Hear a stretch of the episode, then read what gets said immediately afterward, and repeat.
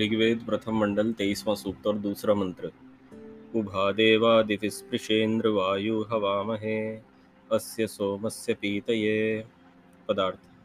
हम लोग अस्य इस प्रत्यक्ष व अप्रत्यक्ष सोमस्य उत्पन्न करने वाले संसार के सुख के पीतये भोगने के लिए दिविस्पृशा, जो प्रकाश युक्त आकाश में विमान आदि यानों को पहुँचाने और देवा दिव्य गुण वाले उभा दोनों इंद्र वायु अग्नि और पवन हैं। उनको हवा महे साधने की इच्छा करते हैं। भावार्थ जो अग्नि पवन और जो वायु अग्नि से प्रकाशित होता है जो ये दोनों परस्पर आकांक्षा युक्त अर्थात सहायकारी हैं जिनसे सूर्य प्रकाशित होता है मनुष्य लोग उनको सा, जिनको साध और युक्ति के साथ नित्य क्रिया कुशलता में सम प्रयोग करते हैं जिनके सिद्ध करने से मनुष्य बहुत से सुखों को प्राप्त होते हैं उनके जानने की इच्छा क्यों न करनी चाहिए? इस विषय में, इस मंत्र में मुख्य रूप से ये प्रेरणा दी गई है कि जो पवन और अग्नि, इन दोनों के कार्य गुणों को, जो इनका तरीका है कार्य करने का, उनको ठीक प्रकार से जानना चाहिए और उनके अनुसार उनका उपयोग करके अपने जीवन को सुखमय बनाना चाहिए।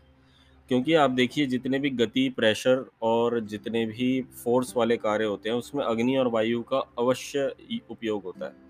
आपके अंदर भी जब अग्नि अर्थात तेज और दूसरा जब आपके प्राणों की शक्ति, यानी कि जो वायु है, जब उनकी स्थिति सही रहती है, तब आपके शरीर में बल आपको प्राप्त होता है। यदि अग्नि और वायु ये दोनों यदि आपके शरीर में शिथिल हो जाएँ तो आप निर्बल हो जाएँगे, आप रोग रोग युक्त हो जाएँगे तरह तरह के इन्फेक्शंस आपको होने लगेंगे और गंभीर परिस्थितियाँ, बीमारियाँ हो सकती हैं। ठीक उसी प्रकार से जैसे हमारा शरीर कार्य करता है, ठीक उसी प्रकार से जो बाहर का वातावरण है, जो संसार का वातावरण है, उसमें भी अग्नि और वायु के सकाश से हम कई तरह के कार्य सिद्ध कर लेते हैं। आप चाहे कोई मशीन बना लीजिए, चाहे आप बैलगाड़ी चलाइए। अग्नि और वायु वो मूलभूत दो पदार्थ हैं, जिनकी वजह से ही वो कार्य संपन्न होता है। उदाहरण के लिए बैल की शक्ति को ले लीजिए, बुल पावर को तो बुल में, बुल पावर बेसिकली वही है जो हमारे मनुष्य की पावर होती है। बस ये होता है कि बुल के पास पावर हमसे ज़्यादा होती है। जिस प्रकार हमारे शरीर में अग्नि और वायु के माध्यम से बल का विकास होता है, ठीक उसी प्रकार से बैल के शरीर में भी होता है। उसके शरीर में भी अग्नि और वायु वैसे ही कार्य करते हैं, परंतु उसकी संरचना और उसकी मात्रा हमसे अलग होती है।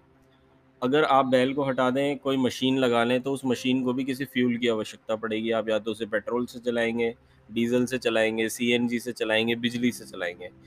इन दोनों में भी आप चाहे किसी भी माध्यम का प्रयोग करें इन मशीनों में, वो मुख्य रूप से अग्नि और वायु को ही उपयोग करके या उसको परावर्तित करके उससे ऊर्जा निकालते हैं। तो अग्नि और वायु वो दो मुख्य पदार्थ हैं, जिनको ठीक प्रकार से यदि हम जानें तो उसके उसके प्रयोग से हम तरह तरह के भौतिक कार्यों को सिद्ध करके सुखमय जीवन बिता सकते हैं।